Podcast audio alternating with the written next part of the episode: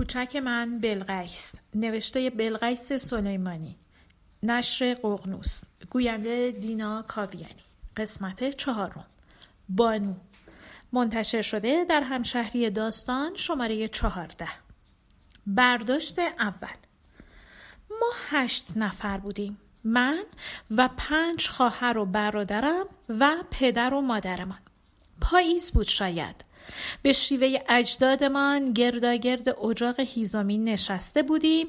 در اتاقی که مستقیم رو به حیات بود با یک در دولنگه که به جای قاب شیشه‌ای از یکی از لنگه هایش پارچه آویزان بود. پدر قصه می گفت صدای هوهوی باد در سپیدارهای جلوی خانه میپیچید. سگمان گرگو هر چند لحظه یک بار او او می کرد. شغالی در دور دست ها زوزه می کشید. ما مستقیم به دهان پدر خیره شده بودیم و پدر با هر کلام ترس را در جانمان میریخت. دیو آن دیوی که همین حالا در ظلمات شب پشت در کمین کرده بود از صحراهای پرآب گذشته بود و اکنون داشت از دریاهای آتش میگذشت. ما نگران بودیم و ترسان. مرد جوان زیر سایه درخت تک افتاده لختی تأمل کرد و دیو از دریای آتش گذشت. دیو هرگز به مرد جوان نرسید. دست کم در آن شب و در آن لحظه نرسید. در عوض از قاب شکسته در سری به درون آمد که از چشمهایش آتش بیرون می جهید و پیشانیش به اندازه کوه گرگ و میشان روستا تپه و ماهور داشت. ما بچه ها سر را دیدیم. شاخ و آتش چشمها را هم دیدیم و بعد از آن چیزی نفهمیدیم. وقتی به هوش آمدم سرم روی سینه گرم پدرم بود و مادرم آب آتش دیده در گلویم میریخت. هنوز بعضی از خواهرها و برادرهایم بیهوش بودند. رستم شریک ژولیده موی پدرم هم دورتر ایستاده بود و مادرم به او پرخاش می‌کرد. من از چنین جایی آمدم. جایی که قصه و قصه گو می‌تواند هوش از سر آدم بپراند. پدرم قصه گوی ماهری بود. شبهای دراز پاییز و زمستان را در نبود برق، رادیو و تلویزیون با قصه های دیو و پری سپری می کردیم. هر وقت به گذشته برمیگردم این صحنه را آغاز جادو شدن خودم با قصه و داستان می‌دانم. بیراه نیست که هنوز هم قصه را اس اساس هر داستانی می‌دانم. برداشت دوم. شکرالله همسایه من است. مردی جا افتاده و اهل شعر و شاعری. هر چند وقت یک بار به خانه ما می آید روی گلیم گوشه سکو می نشیند مادرم بسات چای را آماده می کند پدرم شاهنامه قدیمیش را می آورد سهراب رجز می‌خواند. از پدرش می‌گوید و انتقامی که در راه است. صدای پدر میلرزد. شکرالله همه ابیات را از بر است. همراه پدر می‌خواند. رستم پهلوی آن ترنج نارسیده را میچکافد. پدر و شکرالله های های گریه می‌کنند. شکرالله با دست به پیشانیش می‌زند. پیشانیم را به دیوار خشتی حیات تکیه می دهم و برای سهراب و بیش از او برای پدری که زیر بار ندامت کمرش شکسته گریه می کنم. شکرالله پسر ندارد. تا آخر آن صحنه تراژیک را می‌خواند و میگرید و سهراب نداشتش را به دست خود به مرگ تسلیم می کند. این صحنه بارها در خانهمان تکرار می شود و در همه این سالها آنقدر سر به جانم می کند تا در رمان به حادث خوش آمدید آن را بازسازی کنم هر وقت به گذشته برمیگردم این صحنه را در سحر شدن جانم با قصه و قصه پردازی دخیل می دانم. برداشت سوم. هجده سالم است. برادرم در تربیت معلم کرمان است. هر وقت که از شهر به روستا می آید یک بغل کتاب برایم می آورد و هموست که در چهارده سالگی مرا با کتاب آشنا می کند سقای دشت جان خشکیدم است اگر او نبود من از تشنگی مرده بودم شاید هم هرگز تشنگی را به تعبیر مولانا به دست نمی آوردم در یکی از همین رفت و آمد هاست که برایم چهار جلد کلیدر محمود دولت آبادی را می آورد. درس و مشق را کناری می گذارم و سر در کتاب قطور کلیدر می کنم. وقتی سر بلند می کنم که از خشم و سرمستی کف به دهان آوردم. خشمگینم زیرا مردی از دوردست از من و تبارم نوشته و من اینجا همینجا مثل بز ایستادم. این مرد کتابی را که من بایست می نوشتم نوشته. او کتاب مرا دزدیده. تا دیر نشده کاری باید بکنم وگرنه باقی مانده این خان هم به یغما می رود. این درست لحظه است که می‌دانم می‌خواهم نویسنده بشوم. دفتر مشق دویست برگی برمیدارم و از سهراب خان این همزاد گل محمد دولت آبادی می نویسم. سهراب خان خیشاوند ماست یاقی است. سیبیل های قیتانی محشری دارد. من برق توفنگ های برنوی خودش و آدمهایش را در سهرگاه های دوردست کودکی دیدم. بوی خوش کباب در خوابهای کودکیم را به وضوح به یاد دارم.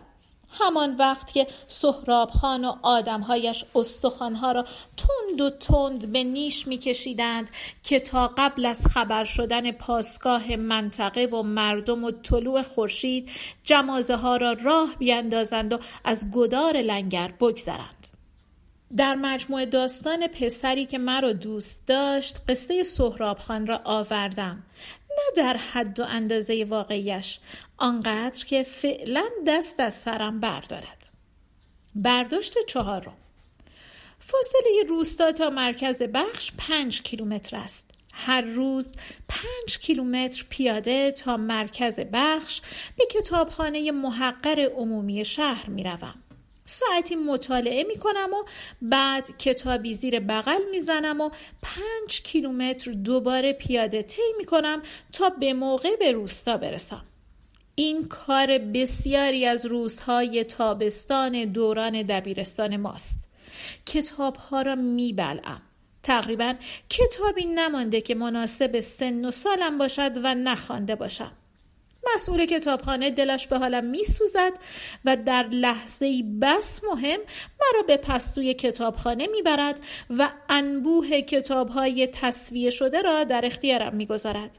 این پستو جهان و جهانهایی در خود پنهان دارد. حالا اجازه ورود به این جهانها را پیدا کردم. آیا روزی خواهد آمد که بتوانم در محفل رازناک این بزرگان گوش بیستم یا فراتر از آن؟ آیا روزی جهانی از آن خود خواهم داشت؟ این لحظه است که خودم را در هیئت و شمایل یک نویسنده می بینم. برداشت پنجم در جایی تند نویس یک نویسنده شدم. نویسنده قدم می‌زند و کلمات را دیکته می کند. کلمات آشنا و دم دستیند. شبی مستاصل و از ناافتاده نومید و در هم شکسته در خیابان ولیعصر تهران راه می‌روم و بر روزگار خود میگریم. من که روزی می‌خواستم جهانی از آن خود داشته باشم اکنون به پادوی نویسندهای میان مایه بدل شدم. چه چیزی کم دارم؟ آیا این شهر بیدر و پیکر قرار است این بچه روستایی ناامید را زیر سنگینی شهریتش له کند؟ به کجا بگریزم؟ چه بکنم؟ زمان و اقبال به یاریم میآید مدتی از تهران دور می شوم. این آغازی برای آشتی و آشنایی با کلمات است پس از آن است که برای مطبوعات نقد می نویسم نخستین نقدم درباره آثار میلان کندرا در مجله ادبستان چاپ می شود نقد نقد نقد. هرچه در نقد جلوتر می روم روایت و داستان از من دورتر می شود سال 1377 است. پس از آنکه دخترم به دنیا می آید در استراب و افسردگی و بیماری سقوط می کنم مرگ پشت در ایستاده و دستانم توهیست ذهنم انباشته از روایت خودم نسلم و تبارم است. هیهات که فرصتی نیست. حالا که بیمارم روایت ها حجومشان را آغاز کردند. شبی چشم در چشم مرگ می دوزم آنقدر که مرگ واپس می نشیند و من نخستین سطر رمان بازی آخر بانو را می نویسم شاید این همجواری با مرگ است که باعث می شود رمان با مرگ و قبر و قبرستان شروع بشود. از آن پس هرگز دور از مرگ نزیستم. او همینجا کنارم نشسته و گاه گمان می کنم دارد نوشته هایم را می خاند. به همین دلیل است که نوشته هایم پر از حضور مرگ است. این همجواری را در یکی از داستانهای مجموعه پسری که مرا دوست داشت نشان دادم. به هر روی وقتی بازی آخر بانو متولد شد من در جدالی مهرامیز با مرگ به سر می بردم. مرگ به من فرصت نوشتن داد و من به او جایی در آثارم دادم. فعالیت مطبوعاتی من این یادداشت به درخواست یکی از روزنامه نگاران کرمان نوشته شد و ظاهرا در یکی از نشریات کرمان چاپ شده است. جنگ خلیج فارس بود و من تازه مادر شده بودم. اجساد مادران و کودکان عراقی را که در تلویزیون می دیدم پسرکم را محکم در بغل می فشردم و برای مادران فرزند مرده مویه می کردم.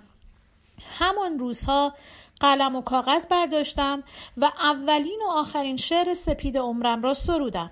شعری برای مادران و کودکان مرده عرب. شعری درباره خلبانی که بغداد شبانه را همچون درخت کریسمس می‌بیند و بمبهایش را به آسودگی رها می کند شعری در وصف کشورگشایی آمریکا و خشونت صدام. این شعر اولین نوشته من بود که چاپ شد. راستش دقیق نمی‌دانم شعر در کیهان چاپ شد یا اطلاعات. دلم می‌خواهد تصور کنم در اطلاعات چاپ شده. دومین نوشتم مقاله ای بود در خصوص جهان داستانی میلان کندرا که در مجله ادبستان چاپ شد و بابت آن اولین حق و تحریر عمرم را گرفتم. با مجله ادبستان تا وقتی تعطیل شد گاه و بیگاه همکاری می کردم. روزی که اولین نوشتم چاپ شد جهان روشن واضح و پرمعنا بر من پدیدار شد و شاید برای اولین بار به خودم به وجود خودم افتخار کردم اما حیف و صد حیف که این احساس دولت مستعجل بود. بیدرنگ دریافتم جهان نسبت به شادی من بی چنانکه آدمها به سیاق هر روز از کنارم میگذشتند بدون اینکه بدانند اسم من در روزنامه آمده و مطلبی از من چاپ شده. این حالت را در هنگامه چاپ اولین کتابم هم تجربه کردم. آن روز منتظر بودم جهان سویه های رفتاریش را تغییر دهد و طبیعت برای یک لحظه تنها برای یک لحظه به احترام نویسنده‌ای که تمام خورشیدهای جهان در درون او میتابند سر فرود آورد. نیاورد. نباید هم میآورد. این عجوزه بسیار از این سبکسری ها دیده بود. تا سالها اینجا و آنجا مطلب می نوشتم و عموما نقد کتاب و مقاله های تحلیلی.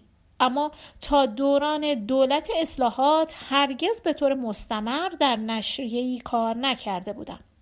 در این دوران بود که برای اولین بار عضو تحریریه نشریه کتاب ماه ادبیات و فلسفه شدم. سردبیر مجله آقای علی اصغر محمدخانی بود و دکتر محمد دهقانی، دکتر یوسف سانی، دکتر فتوهی، دکتر مشتبا بشردوست و من عضو تحریریه آن بودیم. ماهانه بابت این شغل شریف هجده هزار تومان حقوق می گرفتیم. اما تا بخواهید آدم می دیدیم و از همدیگر و بزرگان چیز می آموختیم.